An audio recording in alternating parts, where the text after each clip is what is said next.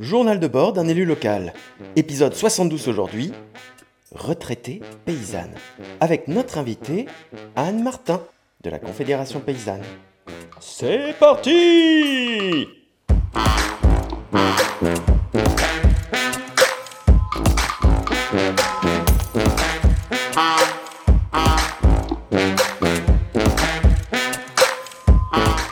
Alors qu'on avait fini d'enregistrer nos podcasts avec Anne Martin, on a continué à discuter de la réforme, euh, des retraites, et c'était passionnant. Alors, comme c'est déjà arrivé plusieurs fois avec nos invités depuis le début de ce podcast, on a repris l'enregistrement, j'ai rebranché les micros, j'ai relancé les machines, et on a oublié de dire bonjour. Je vais donc vous présenter notre invitée, c'est Anne Martin, une jeune retraitée paysanne, membre de la Confédération paysanne, et sans transition, commençons l'épisode. Alors Anne, dis-moi, tu nous as dit que la, à la Confédération, vous, vous aidiez beaucoup à, à, à la reprise de ferme. Euh, toi, tu es partie en retraite il n'y a pas si longtemps. Comment ça s'est passé ? Eh bien, oui, la, la Confédération paysanne essaie vraiment de, de mettre des choses en place pour accompagner les paysans dans le départ à la retraite. Souvent, on est quand même très, très attaché à nos terres, à nos bâtiments, à notre... On y a tellement passé de temps. Et en fait, pour que ça puisse bien se passer, euh, faut, faut, il faut absolument se faire accompagner. Et euh, nous, par exemple, on a suivi plusieurs formations euh, avec, la, avec la conf sur cette thématique de la cession de nos fermes. Et en fait, au fur et à mesure, on a vraiment progressé euh, dans, notre, euh, dans, dans notre réflexion. En fait, il fallait absolument qu'on déménage de, de notre ferme. Il fallait absolument qu'on trouve d'autres activités euh, qui nous permettent de, de se détacher aussi un peu de la ferme.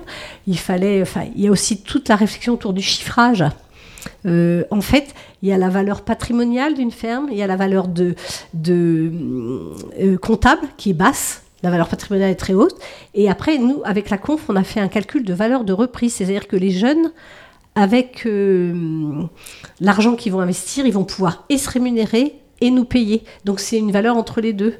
Et... Du coup, vous avez été mis en contact avec les, les jeunes. C'est la conf qui faisait le lien entre les jeunes et vous pour que vous trouviez un, un, un accord dans la vente ? Comment... Alors euh, non, non, non. En fait, cette réflexion-là, on l'a eue que entre ses dents, mais on a eu des temps avec, euh, avec euh, les, les, les repreneurs. Euh, il se trouve que nous, c'est nous qui avons trouvé les contacts. Hein, de, les, les gens, en fait, c'est euh, des gens qu'on a salariés et qui, après, se sont intéressés D'accord. à la reprise de notre ferme. Mmh. Mais euh, dans la réflexion pour la reprise, on a passé, je crois, deux journées avec nos repreneurs, avec une sociologue.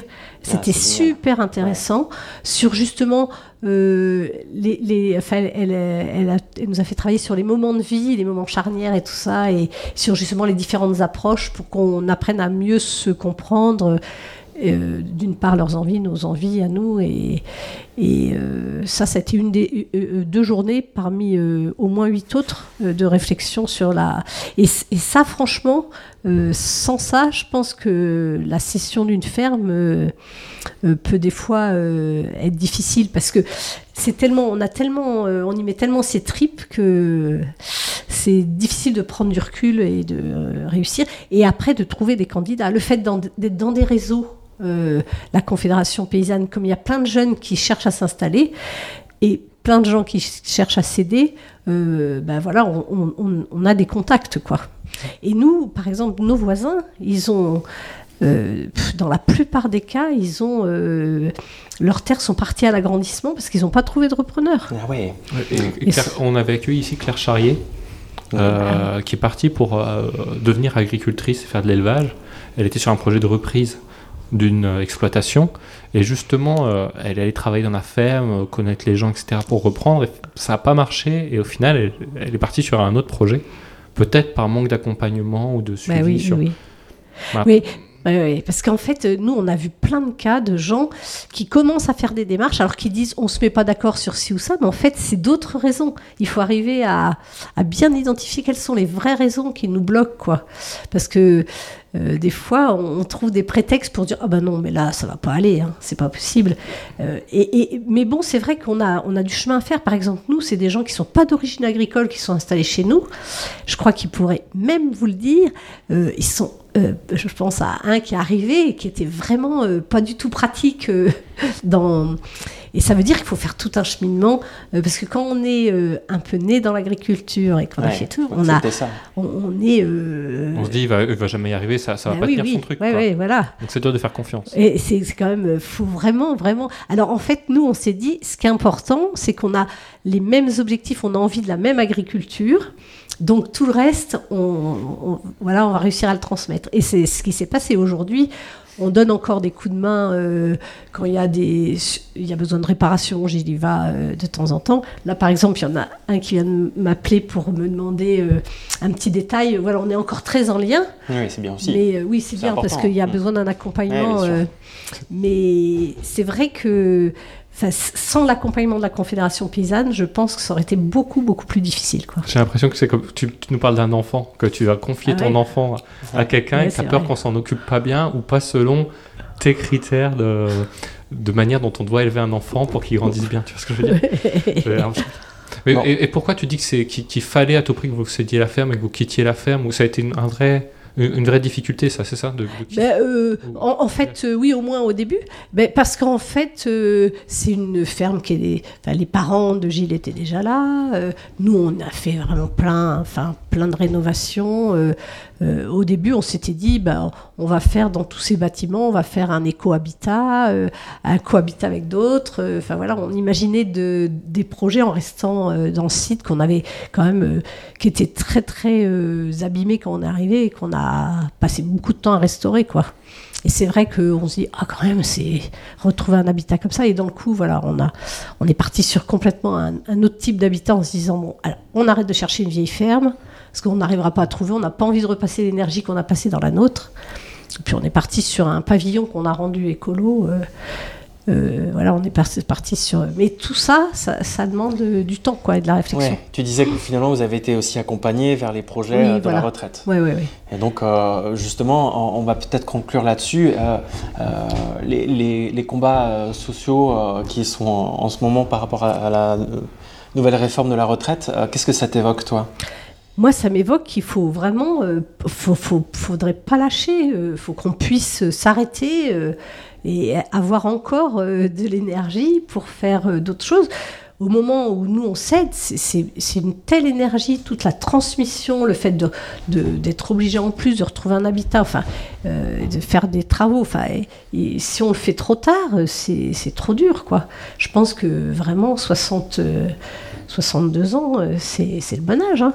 Ouais. Il faut pas... Euh... Et euh, du coup, les projets derrière, ça, ça, tu, vos, vos projets de retraite, c'est... Ah bah nous, on est très contents. Hein. Gilles, il s'est beaucoup investi dans une association. Il, était, il a toujours été très branché par tout ce qui était énergie, dans Blaiseouat. Bah, on l'a reçu. Euh... Voilà. Ouais. Euh, moi, je, je, je viens de rentrer au C I D F F, donc ouais. euh, la place D'accord. des femmes.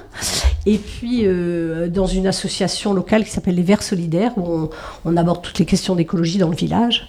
Et euh, dans le coup, c'est génial parce que on, donc on a changé de village, mais ça, ça nous permet de connaître plein de gens et d'être en réseau, quoi. Et tu gagnes combien en retraite par rapport à... Alors, nous, au début, quand on a pris notre retraite, Gilles, il était à huit cent cinq, euh, non, il était à sept cent cinquante et moi, j'étais à huit cent cinquante euh, de retraite.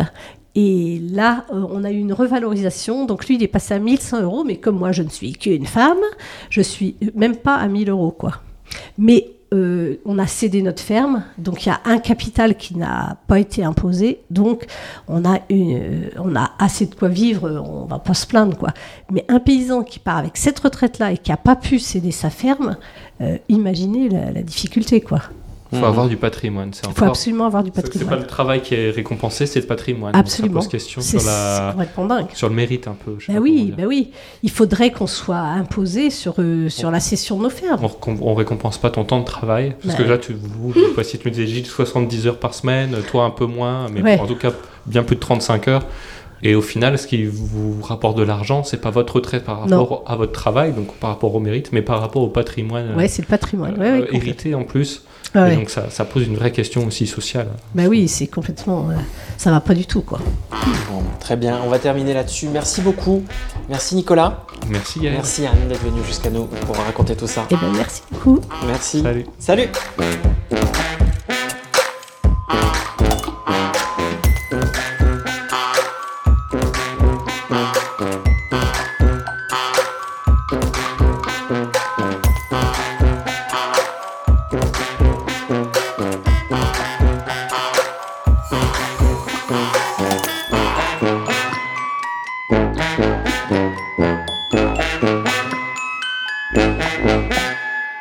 Moi, c'est Nico et c'est mon premier mandat. Ton premier mandat de quoi ? Je suis vice-président d'une agglomération et coprésident d'un groupe écologiste à Blois. Ah, moi, je suis Gaël, on est potes, et tu m'as proposé de raconter ce mandat dans un podcast. Un journal de bord qui témoigne de la vie politique locale au fur et à mesure de l'actualité. Et on en a déjà fait soixante. Vous pouvez les trouver sur toutes les applis de podcast, à raison de trois par mois. Les applis de podcast, c'est Deezer, Spotify, Apple Podcast.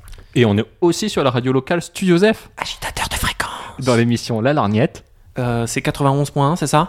F M. Chaque jeudi. À dix-sept heures. Voilà, merci à tous, abonnez-vous et n'hésitez pas à venir m'en parler pour s'améliorer encore. Ciao, ciao. Ciao, merci. Ciao, ciao.